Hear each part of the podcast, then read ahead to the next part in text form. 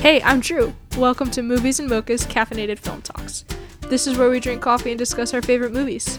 Each week, one of my friends and I will talk about a different movie. So brew your favorite coffee, relax, and let's get started. Welcome back to Movies and Mocha's Caffeinated Film Talks. I'm here today with Jake Cly. Hello, glad to be here. Yeah, glad to have you. Um, today we're gonna be talking about a very great movie. Yes, It's a pretty rocking movie. It's uh, Sherlock Holmes, Holmes: A Game of Shadows. Game of Shadows. Game of Shadows. Yes. What do you think about the title? Let's start there. Yeah, we can. I think it's very ominous. Oh yeah, definitely. Um, they're Sherlock Holmes story consultant. That's not like it's that's kind of his title. I don't remember his like full on title, but it was basically like he's he's one of those who like writes current stories like to go along with what Conan Doyle wrote. Okay. Um, and he was a consultant on the movie, and he recommended he threw out the idea of what was it, Sherlock Holmes, and the Great Game. Ooh. I think. Yeah, I think that's what. but it doesn't sound dark. It, It doesn't, doesn't. sound like a mystery. I think this title really matches Guy Ritchie. Okay. You know, And because he's the director of both. he's the director right. of both. Yes. Yeah. To give a little bit of detail, what this else movie does he do? he We'll get does to that. Um, all of it, all of his other movies have been rated R, except for he did Disney's Aladdin, the live action. Oh, I like that. I I know a lot of people didn't like that, but I really did like that. I haven't watched it yet, but then I I read that he was the director of it, and I'm like, okay, now my interest is piqued because before sh- the 2009 Sherlock Holmes, he only did rated R movies, Interesting. and even after the Sherlock Holmes, I think he continued doing rated R, except for these and I think Aladdin. He might have done a couple of that's PG-13, but I've got. Let's see. I think I've got it here. Aladdin Two is announced. That's exciting. hmm Cash Truck, The Gentleman, Aladdin, King Arthur. Mm, None of these actually ring a bell to me at all. I heard of King Arthur. Well, I mean, I've heard of King Arthur, but not that movie. Um, Well, no, like I've heard of the movie King Arthur, just not. No, none of these movies actually look familiar to me. hmm Interesting. Yeah, no, I like I liked Aladdin. That was good. But his style is pretty like. I don't want to say dark, but it's like. I mean, even the two Sherlock Holmes, like just the the way they looked, the lighting in general, Of the film, the film, not the poster. Oh, the poster too, but yeah, but all of it, like they just hold this dark atmosphere almost right. In a mysterious kind of way. It's kind of cool. Uh, but this movie came out December sixteenth, two thousand eleven. Um, as we said, Guy Ritchie directed it and it has a really great cast. Uh, Mhm. Robert Downey Jr., Jude Yeah. Law, Rachel McAdams, Jared Harris. I'm probably gonna mess up her name, Noomi Rapace. I don't know. I don't know. She plays the gypsy woman. Okay. Uh, Stephen Fry. Oh, oh. I'll get. Ah. I'll come back to him. Ah, Stephen Fry. Um, and so many more. But it, Right. it was such a great. There's such a good lineup for both movies, but for this one, it was really good. Definitely. Well, it starts at the top. It starts with um, the banter between uh, Robert Mhm. Downey Jr. and Jude Law, who were just great. Which solidified from the first one oh yeah, into this one, and I think it made it even better into this one because it truly was. Watson is so done with Holmes. yep. He is so done with him this entire time. He's been Mhm. he was done with him the moment he came on screen Yeah. Yeah. in like the best way possible. What is that best way? Just the. It, well, it uh, it feels like, it kind of feels like that generation gap between old and young. It's like one person doesn't want to let go. Right. It's like they're getting, it's like they're getting a divorce. It seems where the other one just Mhm. is going about normal life, and the other one's like, no, I'm I'm moving out actually to live with my wife. or like like brothers Hmm. Like brothers in the sense of one's going to college and the other one doesn't want to acknowledge it. yeah like just doesn't want to acknowledge the change Huh. i think it's really just because holmes got so used to watson being there and it was a consistency because you know people who Familiarity. yeah familiarity and he's and the character of sherlock holmes he's not very good with people No. He He's has also a, kind of addicting. he's he has no people skills Mhm. whatsoever so finding someone who can handle him and Sure. and always want- manage being around him. right. He doesn't want to let go of that. That's what. I saw a lot of that as. But Yeah. No. Okay. That's interesting. Um. then I just think they bicker like brothers. You know. yeah. I think they they That's- bigger they that's bigger like brothers. Yeah. Um. I have an older sister.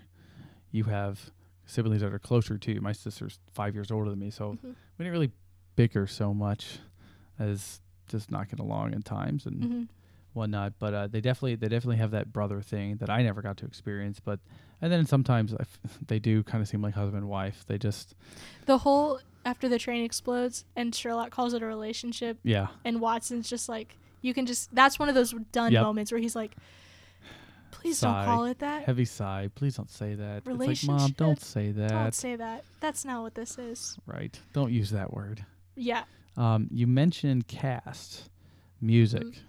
Hans Zimmer composed it Hans Zimmer. Now, who else played a role in the music? Do you know that? uh aside from all the operas No. Like uh, I, I mean, this this is what I this is what I saw. Um, I can I can fact check it too if I need to, but and I'm gonna say it this wrong. Lauren Balfe Balfe.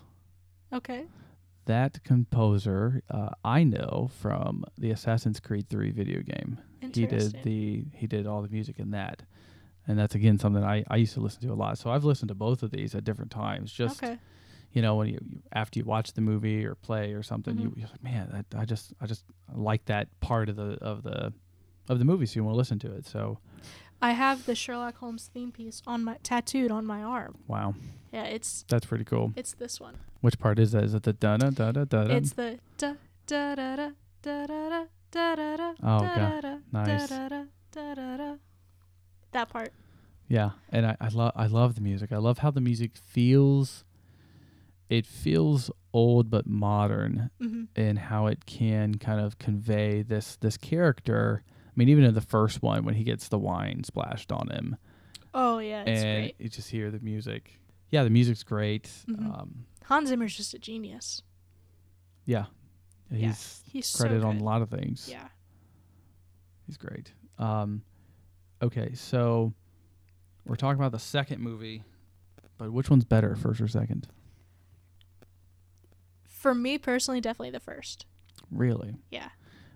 Interesting. I There like the second one moments- better. There are moments in the second one that I really like, but overall, the first one is my favorite Okay, that's fair. because I feel like there's so much movement in this one. Yeah. there's so much movement in this one that it's almost like I just love how they delve into they almost go deeper into characters in the first one.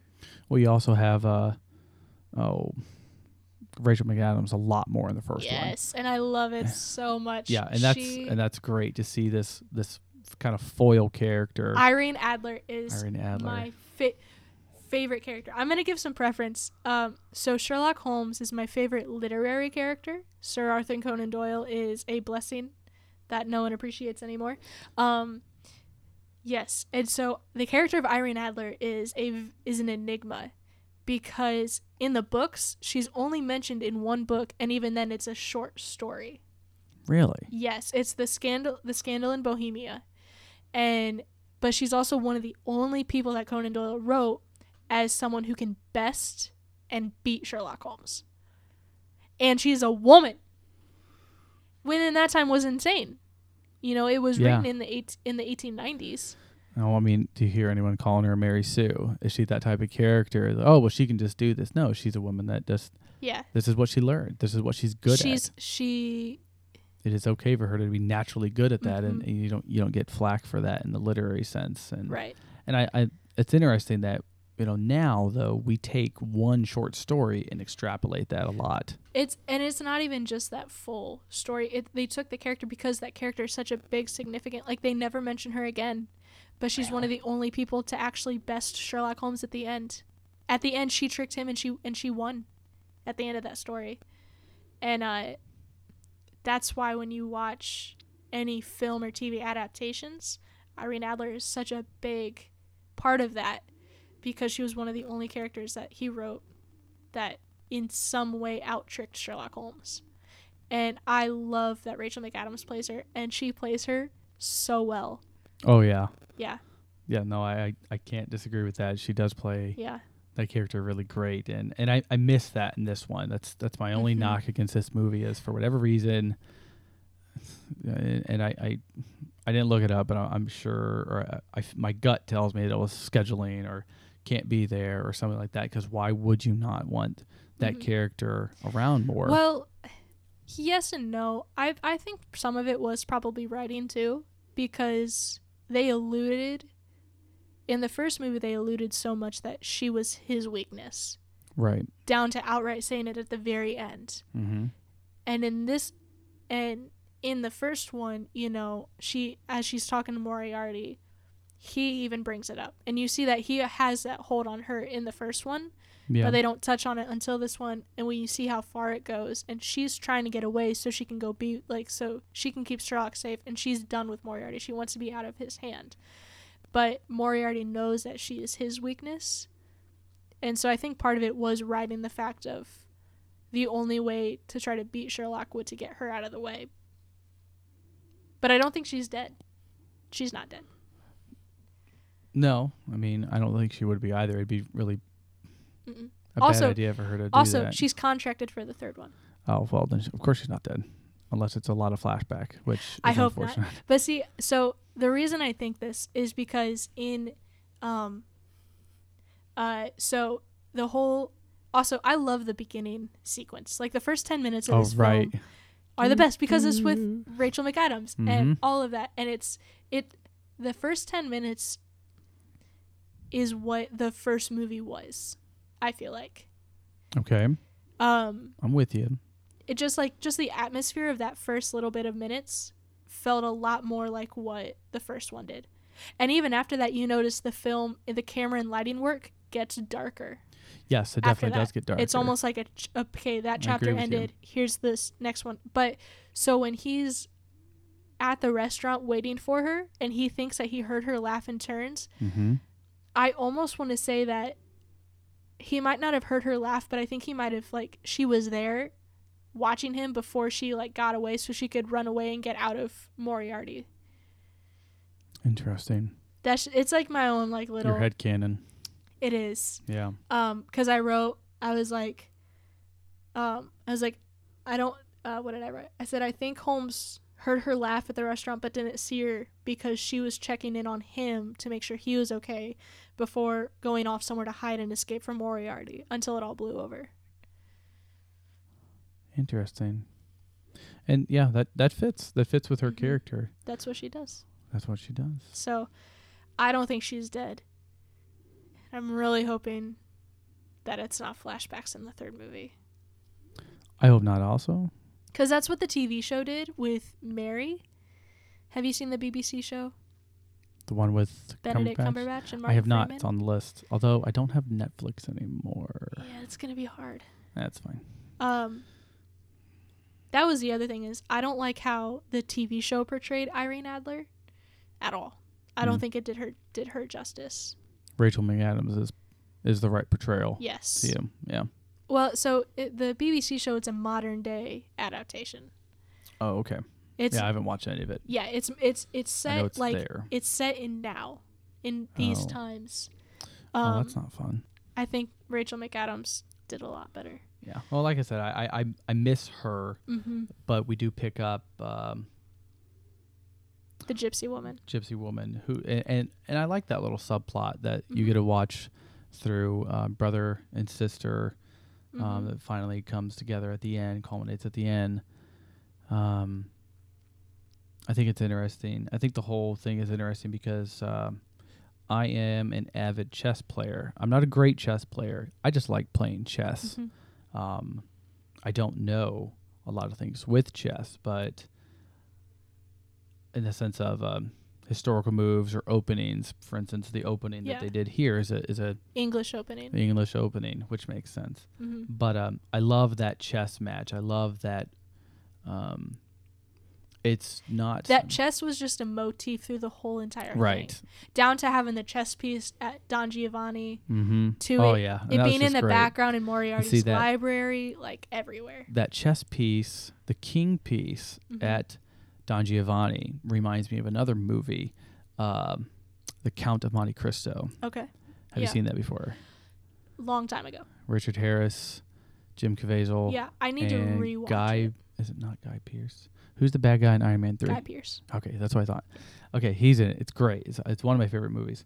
Um, and they had the thing, you know, where they said "Kings to you, King of the moment," hmm and I just, you know, when I saw that there, that's immediately what I thought of, and I, I, I was like, wow, that's really cool. That's really cool to, to have this back and forth, this cat and mouse, um, Spider and Fly. spider and fly. have you been drinking embalming fluid? um, yes, care for a drop. oh yeah, that's just, that's really something. hmm Um, yeah, I love it. the it. way that he sees himself versus how Watson sees him. Right. He's delusional. I mean, 100 100%. yes. He's he's crazy, he's on drugs. But Yep. But know. it's okay because he's Sherlock Holmes and he gets away with that and he has good intentions. And, Mhm. you know, I, I, I did write something here. I'll, I'll get to it now. Um, quick comparison. Probably won't be quick. Batman versus Sherlock Holmes. In the sense of like the type of character. Are you asking me for my comparison? um, just something to talk about in the sense Yeah. of like, you know, clearly the Sherlock Holmes is is funny, Mhm. and we laugh at him, and we laugh at the ending scene where he puts the question mark in, and you know, I'm talking about the recent Batman movies. Oh, I don't I didn't laugh at that. I celebrated. oh, of course. Yeah. Well, you didn't cry, and you didn't be like, didn't oh cry, man, that was dark and sad, and I don't like everything now. hmm Um, That's but that's DC. DC is just dark. yeah, uh, well, yeah, that is true. It's not something I know a whole bunch about, but I know I from the, know. the don't- recent movies with uh, Christian Bale. Mhm. it's it's this compulsion to correct justice and to Mhm. help a system and to they're both doing the right thing but i feel like sherlock holmes just wants to figure out the puzzle Yeah, he doesn't care about helping people so much as he just No. wants to find. He just wants an answer to the puzzle. i mean and he even says it in the first movie when it says um, the girl's parents hired me otherwise you'd be cleaning up a you know cleaning up a corpse Yes. because you were late I think that one was more of not so much a trying to find the clue as much as it was just a dig at the police and especially at Lestrade. absolutely That was just to make Lestrade mad yeah more than anything. which he enjoys else. doing and Oh yeah. yeah, it's they're they're two characters that you can kind of see. I mean, does Sherlock Holmes Sherlock Holmes works outside the law, hmm um, in what he does, and Mhm. Batman does too. And I don't know, it, my mind just went to like Batman's definitely richer. Batman's definitely richer, but but I don't want to compare Sherlock Holmes and James Bond. I don't want to compare can't. Sherlock Holmes and Indiana Jones. I don't want to compare, you know. So I feel like I feel like those two are those are the two that I Mhm. that I went to. Yeah. Um. Here's this is a better example in the first movie is when he. It's actually a quote from a book, but they threw it into the first movie. It's my mind rebels at stagnation. Give me problems. Give me work. Oh man, the I love that quote. better. Yeah. Yes. That's that's a better representation of him just wanting to solve the puzzle. Right, and I've and I've I've thought that I've said that at work, hmm um, or at least that that that notion. I've said that at home too. Like, I feel like I do better when I have more to do than I can actually get done. hmm Um, and it, it pushes you. It makes you it makes you makes you get things done. Um, and I like that. Uh, sometimes taking a taking time off and taking that vacation when he's when he's you know you see how it's all Mhm. dark and he's Yeah. oh In trees. phrase I'm thinking, huh? Oh, is it the tree? He's in the trees. Is that what you said? Oh, sorry. I'm back. You're back at still the first one. Yeah, he hasn't left the room yeah, in three yeah. He weeks. hasn't left. Yeah, hasn't left the room. It's like uh, it's uh, He's a true introvert. yeah. He's an introvert, and it's like his muscles are weakening. There's a Mhm. term for that, atrophy. Mhm. Yeah, it's just it's just interesting to me. I think part of it's him just being over dramatic oh, absolutely. in that scene. absolutely. In that scene, he's the character's over dramatic, but in that scene when Watson's like t- taking the you know opening the curtains, Yep. he's just being over dramatic. Um, but yeah, no, it definitely is like, yeah, Um, I know a couple things they do in this movie that they took from the first one is that slow motion thought out process. Mm-hmm. But they wanted to change it, so they call it Holmes Vision. Yes. Yep. You watch the Um, behind the scenes too uh-huh, at some point. Yes, Yeah. all the time. I watch it all the time. Yeah. I have the disc for this too, Blu-ray, and yeah, good times. Yes. Uh, the Holmes Vision, as we'll call it, as it's Mhm. been called. Um, I prefer the f- way they did it in the first one more. why is that? It's just more to the point. Um, when I compare it to like, they did it. If they did it in three different ways in this movie. Okay. Yeah. You have the first sequence. The first sequence, which I thought was really cool. It Uh-huh, was and just a, it- it, it- was just a really quick, you yeah, know, And I like that it reminds you, hey, this is Sherlock Holmes. Yes, Everybody, and that's part of and that's almost part of that's part of that first 10 movie. minute Yep. sequence that reminds you of the first movie. I forgot the rest. The second one is Right. um the second one is they're at Watson's quote unquote bachelor party and the the Russian assassin is attacking Yeah, and it goes wrong. and it goes wrong. Well, it's also like the way he's going through it. Uh huh. He's using a metaphor um for for uh, like making an omelet. Yeah. And that's what really threw me off. I'm like, I don't like that. First, crack the eggs. Right? Because pillage the nest. I'm I don't at the moment. I want to get back into it, but I like I did martial arts, and so that's what Okay. I loved about the first movie is they just full on broke it down. Right. You Punch know, here. Got to fist hit to here. patella, right hook to the floating Uh-huh. rib. Like they just they just went full on martial arts for that, and that's what I loved. Gotcha. And so the fact that in that one it was like I'm making an omelet. I'm like that what? It really threw me off. Okay. That's, And the- that's fair. I I see the difference there. Yes. I And mean, then I the liked last it. one, the last one though, they think Oh, they the did last one's the great. best. They did And perfectly. that's so good. because you see it from two points of view. It, Yes. the best part about that is when Moriarty is like, "You think you're the only one who can play do this game," Yeah. and that's when you're like, "Oh, he's in trouble." Yeah, and I and I I I don't like Moriarty being gone. I kind of wish he was like the uh, Blofeld uh, Bond, where he's Mhm. just he's he's immortal. He's always Mm. there. He's that constant antagonist that you get Yeah. a battle with a whole bunch. Um, Megamind even, where you're always doing that battle, and that's great. And the battle's the fun part. He always, at least in these movies, he technically always has been that's true. because he was the one who employed Irene. Yes. Yes. He's the one who sent Irene. He's the one who at the end stole the little radio connector to Right. um, Blackwood's contraption. right. like and obviously in this movie he's the biggest one um do you know the reason why so this movie is based major majorly off of um the story the final problem I don't know what that is. that's a sherlock holmes story that conan doyle wrote okay. Okay. um so conan doyle wrote a mix of novels and short stories this one is based off i i don't think it was a full-length novel i'm i i need to go back and double check but it's it's a story called the final problem and it's sherlock holmes versus james moriarty that's what this movie's basically based off of with you Mhm. know stuff thrown in from other little Sure. details and stuff and such. But um, in the book, he goes and gets is ends up at this big fight on Reichenbach Falls in Switzerland, and it ends with Sherlock realizing he can't beat Moriarty, uh, and surviving. And so he grabs Moriarty and throws them both off the cliff into the waterfall. So did you know that was coming? Yes, to an extent. See, I I felt it was coming because Uh-huh. he alludes to it in the beginning. Yes. I'll give my life to see its demise, Yes. and then the chess game. The chess game was the biggest thing with the queen sacrifice. Yes. I was like, yeah, okay, yep, I know what that says. I know what this. I know what he's getting at here. Um, But yeah, so I knew that it was based off of that. But you know, you never know what a film, sure, what creative direction they're gonna take. So the first time I watched it, I was a little like, "Oh my gosh, he actually did it," um, which is why like at the end I was celebrating. I'm like, "Yes, they're bringing him back." right.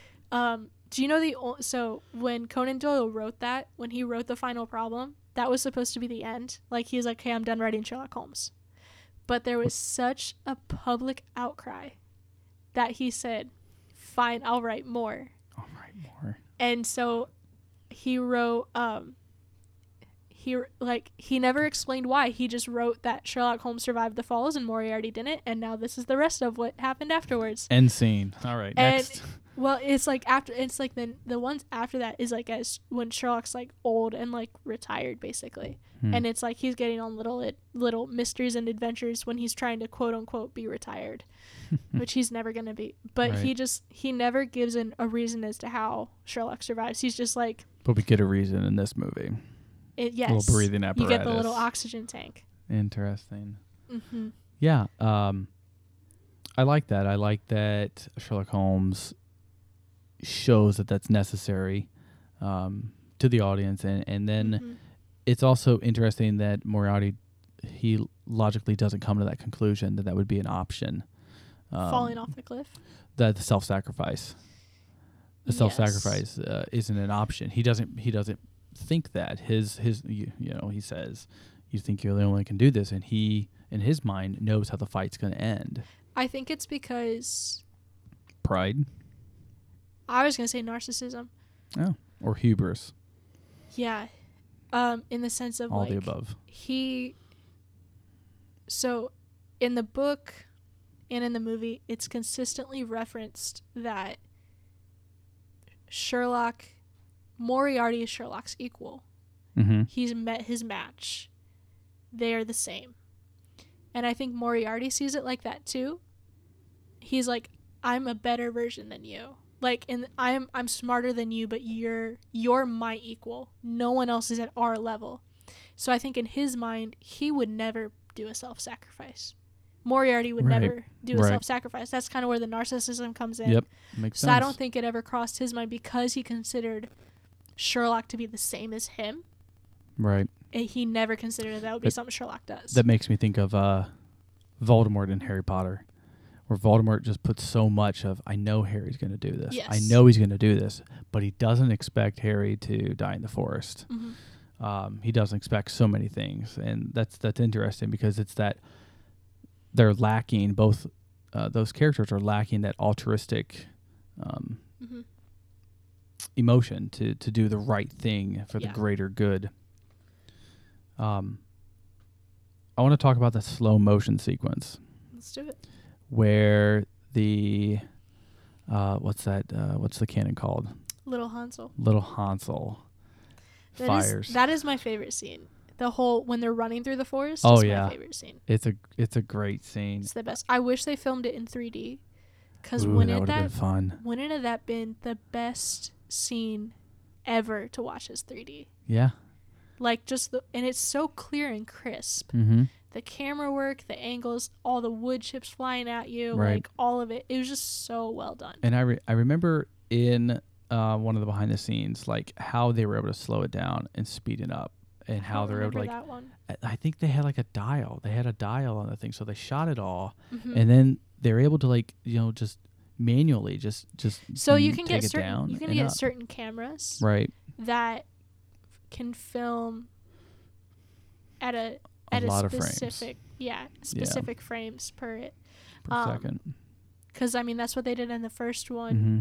for they bought a specific camera for that uh, bar cage fight kind of thing Oh yeah, that underground fight scene in the first one they bought a specific camera to use only like specifically for that and they filmed it in real time and the camera itself slowed it down wow. so I I don't I don't stuff. remember how they did it in this one but you can get cameras I couldn't imagine editing that though.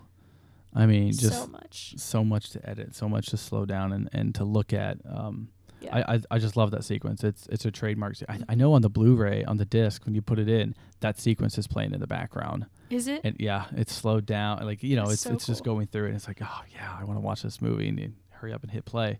yeah Um, yeah, I definitely enjoyed this film more than the first. I think the pacing is pretty good.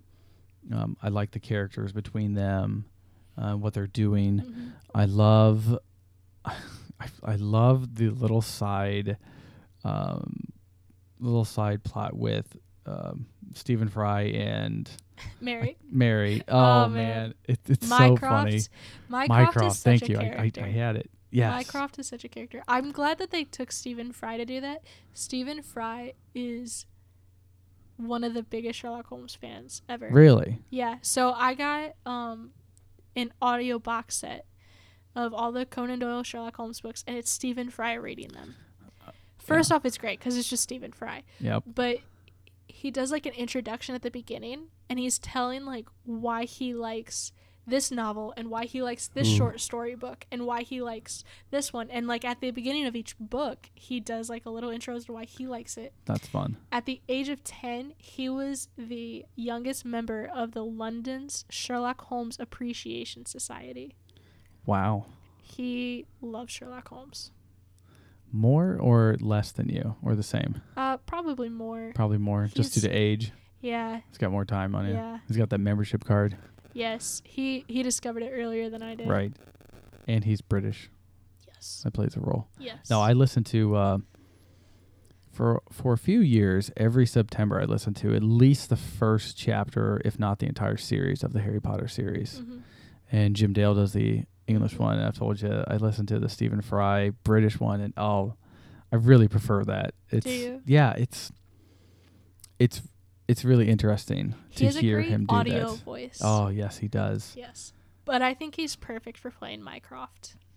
Absolutely, He's so great. he plays it right. Yes. Um, going back to the the little Hansel and Missile. Yeah, yeah. So, um, if you watch it, you know they're in Germany, uh, and when they're running, Deutsch? Is that uh, right? I don't know. I don't speak German. Technically, it'd be a Sprichst du Deutsch. Oh, okay. If you're asking one person. Oh, I see. So, like, if it was just us talking, you'd be, oh, Sprichst du Deutsch? And uh, that, that would be that. That's about the only thing I can remember from my four years of German class.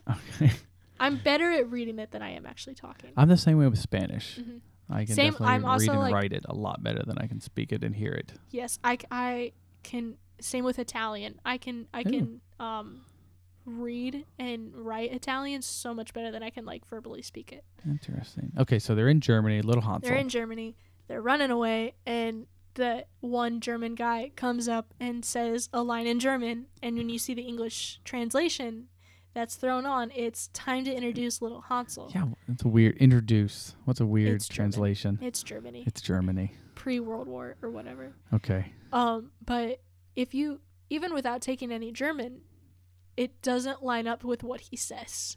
Okay. Like what he speaks in German doesn't just doesn't sound like it lines up with time to introduce little Hansel. Okay. So Hans Zimmer, you know, he composed it. He named one of the tracks that line. And it's uh so bad. I don't come even the want to try emails. They're getting ready right now to I- email you. I Said know. it wrong. I don't. Yeah, it's all of. Please correct me if I'm wrong on this, and I apologize ahead of time for my lousy pronunciation. He says in the movie, uh, "Zu viele Fersche für euch Hansel." Okay. Sounds a lot better in the movie. Well, yeah. It does not mean time to introduce little Hansel. It actually means too many foxes for you, Hansel. Too many foxes. Yes, Is that a reference to like Hansel and Gretel? I have no idea. I don't know either. I don't know. I just know that every time I watched it. I would be like, and maybe my translation's wrong. If it's wrong, please correct me. Okay. But um, yeah, no, I uh, every every time I've watched it, I've always been like, it doesn't sound like it adds up to what I'm hearing versus what I'm reading. Yeah, I mean, I, I definitely thought the word introduce is like hmm I'm trying to show the pain or bring on the pain or you know something something more I guess more American macho is what I was kind of looking for even though it's in German but something Made that says we're going to get you. We're going to yeah okay. Let's not go down that rabbit hole. Um earlier I talked a little bit about uh Batman Sherlock Holmes. Yes. um what about Iron Man Uh, now I I know there's a lot of comparisons here there's a lot of comparisons. When you get down to it, I actually think they're really similar. Uh, Sherlock Holmes and Iron Man Uh huh. yeah I think so too Um, I wonder why that is I know, right? something but uh just the characters themselves they're both Yeah. eccentric they're geniuses um not the best people skills Absolutely not. um you know they're the reasons are a little different, but they're both trying to help people. You know, stopping the bad guys. Right. You know, it's like just when you boil down just the the They do it their own way. They do it their own way outside of the law. Um, you know, they're both inventors. Yeah. Sherlock's always inventing things, Mm-hmm. or quote unquote inventing things. You know. Right. Right. Um. So yeah, so the base character, I think they're actually really similar. Right. Absolutely. Um, I, I can't remember. You said it earlier. Who who plays Professor Moriarty? Moriarty. Jared Harris. Jared Harris. hmm Apparently, I think Gary Oldman was considered to play that. Really. Gary Oldman, uh, great actor. hmm What would you have thought if Moriarty was different? That wasn't Jared Harris. It depends on who they casted instead. Brad Pitt was also considered. No, Yeah, I can't see that. can't see it. Uh, No, that doesn't make sense. because like so like I know you haven't seen the BBC series. Right. And I know it's completely different because it's modern versus this one is set in 1992 or 91. It's set in 90, it's set in 1891 or 1892. Okay. Obviously the Could have chartered a balloon. What? It's 1891. We could have chartered a balloon. yes, 1891. That line, that whole scene actually helped me pass a history test in high school. Did it really? I'm dead serious. That's awesome. I was in world history sophomore year. I was a kid who never studied. I was watching Ditto. this I was I was watching this movie before class like the night before and I had a history test and it was about the French Revolution and all this kind of stuff and there was a question about what year was something in the French Revolution and that scene it was it's 1891 can someone like get a balloon I was like 1891 and it was the correct answer it helped me pass That's you know awesome. And people say that movies don't teach you things That's not true Um, at all. I know, right? But so, anyways, Yeah, so a different Moriarty the would be. person, the way they portray Moriarty in the BBC show Mhm. is so different. He's still a crazy genius, but he's l- a lot more unstable, and he doesn't have all of the clout that he does here. Like here, they're constantly listing his accomplishments. He's a, you know, friend of the prime minister. He's a boxing champion. He's a a great friend of the prime highly esteemed professor. He's an author. He like all this kind of I mean, this guy's great at covering it up. yes, I mean, He- he's too good to leave evidence. right. Is a quote. Yes, Yeah, and I, I like that. I, I Mm-hmm. like that enemy. I like that villain. Um, he's intelligent, extremely intelligent. Yeah. And he's and he's it the opposite. Yeah, um, I like that we know that we meet him from the get go, and it Mhm. does feel like that Bond movie where you're the bad guy. All right, we're gonna shake hands, and we're gonna we're gonna do this, and uh, I'm gonna play you in golf like in Goldfinger, Mhm. where it's all just you know just smoke and mirrors and and everything, and and then The it turns villain's never hidden. else. You know exactly who you're trying right. to beat, yeah, I like that. but it's almost like they're in control the whole time. Absolutely, Yeah, absolutely. That you know Holmes is playing uh, his game. it really is cat and mouse, Mm-hmm. and sadly, he is the mouse. Holmes Holmes does it. He does that in the first movie too. Yeah. He go he has to you know figure out what he's trying to get at. hmm Um, and I think a lot of people can can relate to that because we're all, we're all just trying to figure things out and we don't Mhm. have that control. Yeah. And so we have to rely on things that we do have control of, um, which is great. hmm Did you know that with Warner Brothers um, make fast tracking the sequel? This is what I was talking. Did you This see is what? I was going to talk about. Yeah. Yes. So, I wrote that that Guy Ritchie had to drop a film that he was going to direct, and Robert Downey Jr. had to drop out of Cowboys and Aliens. And my response was, he was casted in Cowboys and Aliens. Yeah. Was he like? I- I'm trying I to think know. of like, was he cast before Daniel Craig? Was he cast for a different character? I understand it because it's Jon Favreau Yeah, it makes sense. and they're buddies, they and are BFFs. and he's and Jon's had Robert in a Mm-hmm. handful of his films since Iron Man. right. Um but my first yeah, my first response when I saw that was, "Wait, he was going to be in that movie?" And I love it. I love Cowboys and Aliens. Yeah, I need to I need to watch it again. I know. It's been forever since I watched it. I think it's a really interesting take on a western and a sci-fi mashed together. I think interesting is the right word there. I watched it once. I was like, "What is going on?" I've seen it a couple little- times. Well, doesn't he have a? Doesn't Daniel Craig get that like Iron Man blaster? Yes and no. So what happened Yes and no. was he is um spoilers if you've never seen Cowboys and Aliens. Uh really brief summary is he wakes up with no memory with this Okay. thing on his wrist that he can't get out of. It's like a high tech tracking bracelet Okay, thing. so it's Link. Okay, yes. He finds out he was abducted by these aliens. makes sense. and, and and they attach that to him and so then when they come down to attack he discovers that that bracelet like has like a blaster or something attached and he figures out how to use it to help fight the aliens Okay. it's a very interesting mix of west of an old western and uh, There's a aliens there's a female lead in that too. yes I can't is. remember who plays it, but it's someone of note, isn't it? I will check i haven't watched it in a very long time Okay. Um, but Game of Shadows. hmm That this is this is another one of the movies I can just have on at any time. Anytime I'm asked, "Do you want to watch a movie?" Oh boy, okay. Let me look through some movies. Let me look through this. Oh, Game of Shadows. Okay, I can watch this. Um, I enjoy the. I really enjoy Robert Downey Jr. and his delivery on comedic lines. harrison ford's in cowboys and aliens Yeah. Yep. yeah I oh, I. I knew that one. Um, olivia wilde Olivia Wilde. and abigail spencer Hmm. Doesn't ring a bell, neither of them, but um I forgot. I forgot that Harrison Ford was in it. But it's a, it's a very interesting combination of things. yeah, um it's it's on the it's on the watch list now. Mhm.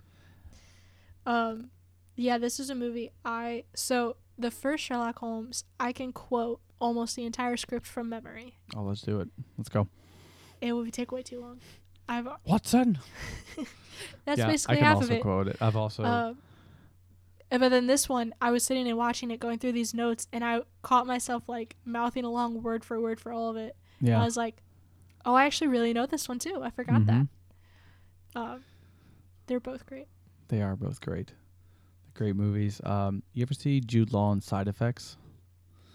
No, I wanted to, but when it came out, I wasn't seventeen yet, Yeah, it's an R movie. and it was sure. R, so I couldn't get it. Oh yeah, it, it And then I- deserves it. And then I just kind of forgot about it. It's it's interesting. hmm Uh, Catherine Zeta-Jones shows up in that too. Really, Yeah. Um, it looked interesting. tertiary character. It is, I, and I, I am someone who, when I like the character you play in that, I'll watch him pretty much anything. Mhm. I'll watch Harrison Ford in pretty much anything. Daniel Craig, um, you know, I can watch Harrison Ford just doing just doing anything just doing Harrison Ford because stuff. it's Harrison Ford. yeah, it's pretty fun. Yes, uh, Jude Law is really great in that, and I, I enjoyed him in Captain Marvel as well. He was great in Captain Marvel. It was interesting to see him in that bad guy role, though. um, I'll talk about this in Cap. I talk about this in the Captain Marvel episode. Um, he cannot play a bad guy. Yeah, He can't. He, He has played the good guy so hard, so much that you can see his acting he's drop. trying. You can see his acting just drop when he's trying to play the bad guy. It doesn't work. I love Jude Law. He is one of my favorite actors to watch, but he cannot play a bad guy. Yeah, I'll have to agree with that. Um, I grew up watching. I spent like all of high school watching him in um, Gattaca. Hmm. It's all about human genome and DNA and all this kind of stuff. And so we watched it every year in science class because it dealt with DNA and genetics and human genome.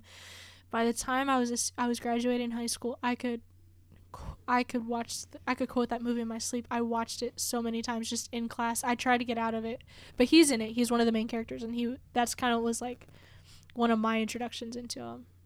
Okay. But um, did you know it was Robert Downey Jr.'s idea to cross dress on the train? I did not know that. It was. He pulls off being a lady extremely well. Mhm. Most of the people who play who are casted in Marvel have, in some way, shape, or form, cross dressed for some entertainment reason. Really? hmm Have you seen the the the video of Tom Holland lip syncing and performing to Umbrella? No, I have not. Maybe it's not Umbrella, but like look up the like lip sync battle. Okay. Yeah, I remember and watching it's some of those him versus came out. Zendaya. and he Oh, gosh. full on uh, Chris Hemsworth dressed as a girl for SNL. Um, Robert Downey Jr.'s done it. Uh, I love that. Jude scene. Law has even done some stuff.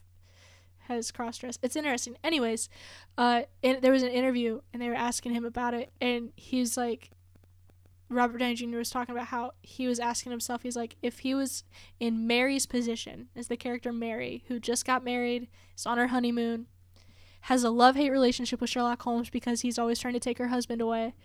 Um, he was like, what would be the thing that would get on her nerves the most? Instantly, he's like Sherlock in drag. Sherlock in drag. Sherlock, well, not so much in drag, but Sherlock showing up dressed as a woman, once again stealing her husband, and even going as far as pushing her out the train. like him showing up as a woman would tick her off so much, and he's like, "Let's do it." Yeah, well, she sees through his disguise when he's the 100%. doctor. It took a second. It Yeah. took a hot minute, but once he she he she realized, Yeah. yeah.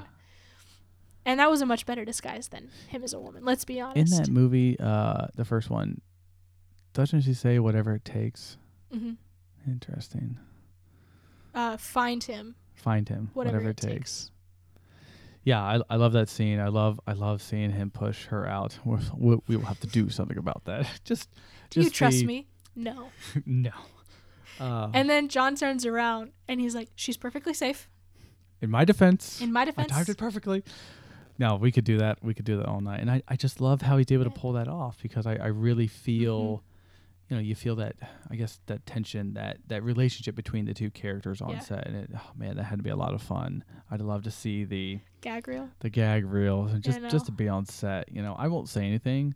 I will hardly breathe. Just, just let I me watch. I will sign whatever Just NDAs you want. I will live in a box for the entire entirety of filming this, but Right. please just let me watch you film this movie. Yeah, that would be great. Um.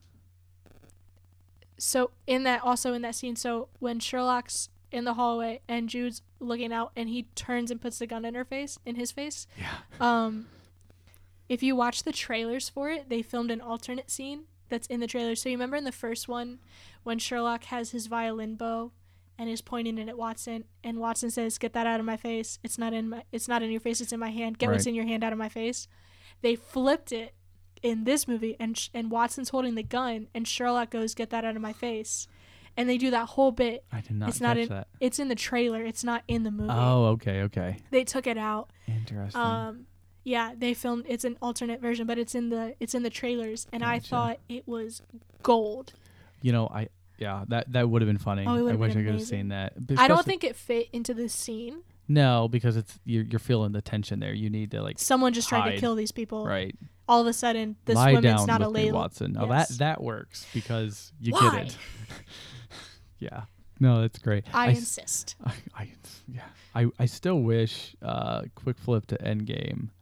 I wish they had made a Sherlock reference. It was there. Just In make it, the or reference. Infinity War. Yeah. Yeah, either of the two Sherlock reference. I know, man. There was Like they did so the many- Doctor You Concur reference thing. I was like, yes. man, like, like, no, that's not not the same. not the same, man. So close. Some of the writers for Infinity War were like, we couldn't find a place to put it in. I'm like, that's a bold faced lie. That is I could think of five lie. places off the top of my head right now that you could have put that in between Tony Stark and Doctor Strange. Oh man, you think so, Sherlock? Just anything, anything, Anything. like that. It would have worked. Um, do you remember, um,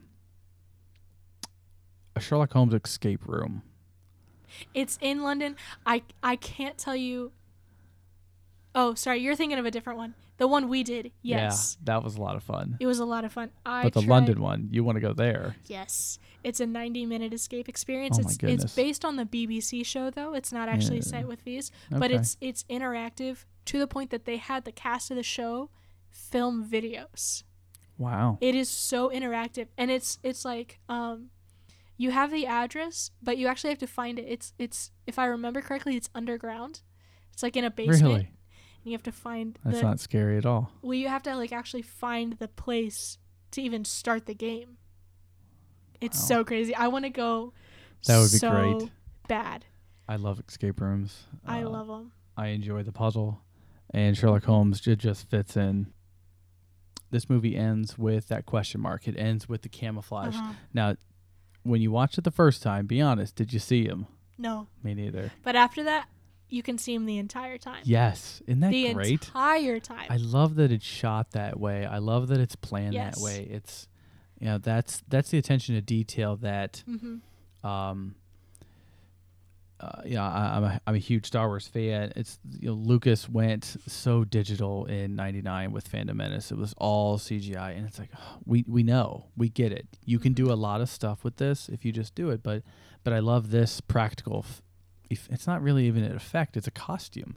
Yeah. Um, I love that it's Urban there. camouflage. Urban camouflage. One of the scenes that always really gets me is when they're in the German factory and the fish hook comes out. Gets you like how like It I don't I don't revulsion. No, it just like not at first, like the first couple times I watched it, like I was a little younger, and so I was just like, oh, he's hanging from a hook. And then like as I got older, I kind of like realized I'm like, a, f- a giant hook was jammed through his shoulder, and now he's being hung by a rope and oh, being Oh, yeah. swung around by his leg. Like it just like I started to process what was actually going on in the scene more Yeah. and more, and he still took it as the opportunity to switch out the books Right. and and and all of that. and you can see like you know with Ro- oh, not with Robert uh, Sherlock Holmes is like oddness that he has that Mhm. that capability to um, remember that this is the goal. He had to get this close. He had to do he had this. to be in immense pain. I mean, he he flatlined after the fact right. on the train, which is another funny moment. But that's not what we're talking about. Like, Who's been dancing on my chest? Yeah, no, um it's I think it just like as as I've gotten older, I've just understood the gravity of the scene. right. Well, as far as like torture scenes go in action movies, that's a pretty big one. Yeah. I mean, It doesn't look like it, but when you think about it, it's a Right. really big one. like you know some of the some of the, I guess Casino Royale kind of has a Mhm. pretty pretty gruesome torture scene in that, but generally some of the Bond things are pretty tame for what Mhm. they do because they tie him up Yeah. with one inept guard and he then they Punch him in leave the and it's fine and everything. But this know? is like you really feel the consequence from that. This and Um, this really shows that Moriarty is like he's a real villain. Yeah, it gives him There's no yeah. remorse. Yeah. Um, but then in the train, flatlining, I think it shows an even better relationship. It shows even better the relationship between Holmes and Watson because, like, obviously Watson is like, "You're not gonna die on me. You're doing. ev- I'm gonna do everything I can." But after he's awake, it's like back to normal. yeah like, no- there's- m- without missing a beat. Not missing a beat. You know, he's answering him. Me. Like, yes. Why is my foot so itchy? You have a large piece of wood sitting, uh, sticking out of it. Sit down, drink this, and does it. And like, no.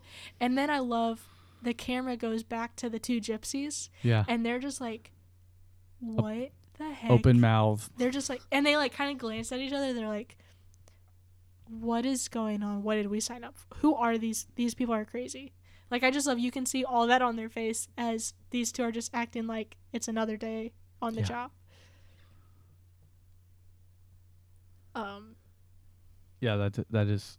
I'm ju- I'm just thinking about it in my head. It's like, oh man, I really want to watch that now, and I, I like want to watch it again, and I want to. I just enjoy. I enjoy that one so much. I enjoy that, the deepening relationship that they do. What do you think about the uh, the conversation with Mycon? Not Mycon. Mycroft. Mycroft, sorry, Mycroft, Holmes, and Watson, and that it's not Cockney, it's not a rhyming slang, it's it's their own little way of talking, Back and forth. back and forth. Yes. He's not at all what you made me think uh, slow Not witted, as slow dim-witted. as slow witted as you made me Yeah. to believe. I I I just I love that even even this other character who we Mhm. don't know shows up as like, hey, I'm going to give you the same business here. I'm going to give you the same hard Well, time Well in the first brother. one, Sherlock says, you know, my brother Mycroft has a Mhm. country home. We could go and put a lamb on the spit. So he's been introduced. Right, but we haven't screen. seen him. Yes. And so it's almost like they allude that Watson has met him before. Um, but that line makes him yes. makes you think that he they haven't maybe rubbed elbows a whole bunch. Right. It's been more of kind of like an in passing kind of Right. thing. I I took it as like Watson sees okay, this is another Holmes. This is how this is what I have to say. This is how I have to act in the sense Mhm. of he's he's acting like Sherlock to kind of like prove his worth cuz Mycroft's the older brother. Right. Yeah. Mycroft is the older brother. And so it's almost like he's like I'm trying to get the approval of the older brother. yeah. You have to play the game. Mhm. You have to do these things. Yes. I know how I know how the me. home I know how the Holmes children work. Yep. That's really funny. And so, yeah, no, I thought it was really funny. Because then you see, I think it's right before it, you see Sherlock and Mycroft doing the same exact thing. They're, tr- Mhm. they're trying to one up each other. Yep. And then Watson steps in. It's just like, it's almost like, hey, I can do this too. Right. And one of- one of my favorite parts there is when Watson interjects and says, uh, "What's I forget what he says exactly, but he says good evening or hello, and, it, and he extends him extends, Extends his, hand. hand.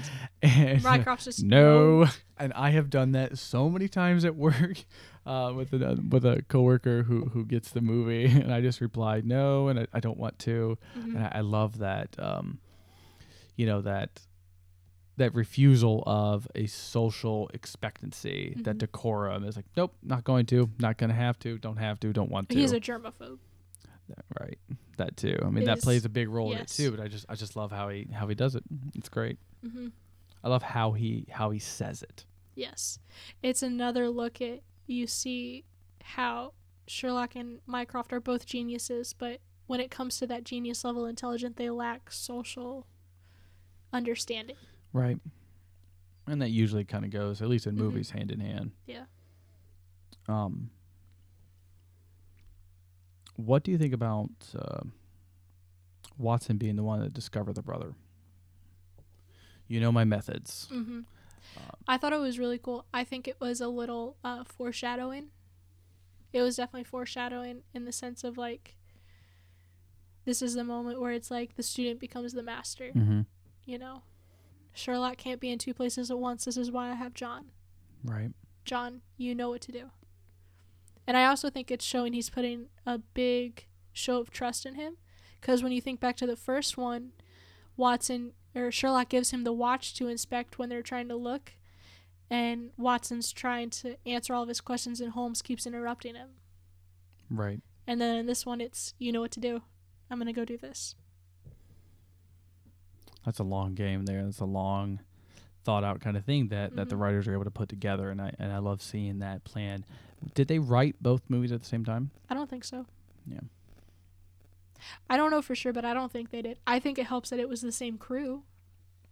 It was a lot of the same people did both films. Um, what do you have? I don't have a lot left. I I have one. Okay. Um, I was a psych major in college. As that that's a preface there.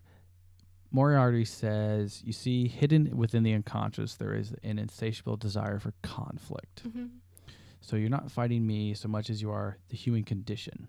hmm All he wants to do is own the bullets and the bandages. What do you, what do you think about that line? I think the I think the villain saying it is great. hmm He believes it.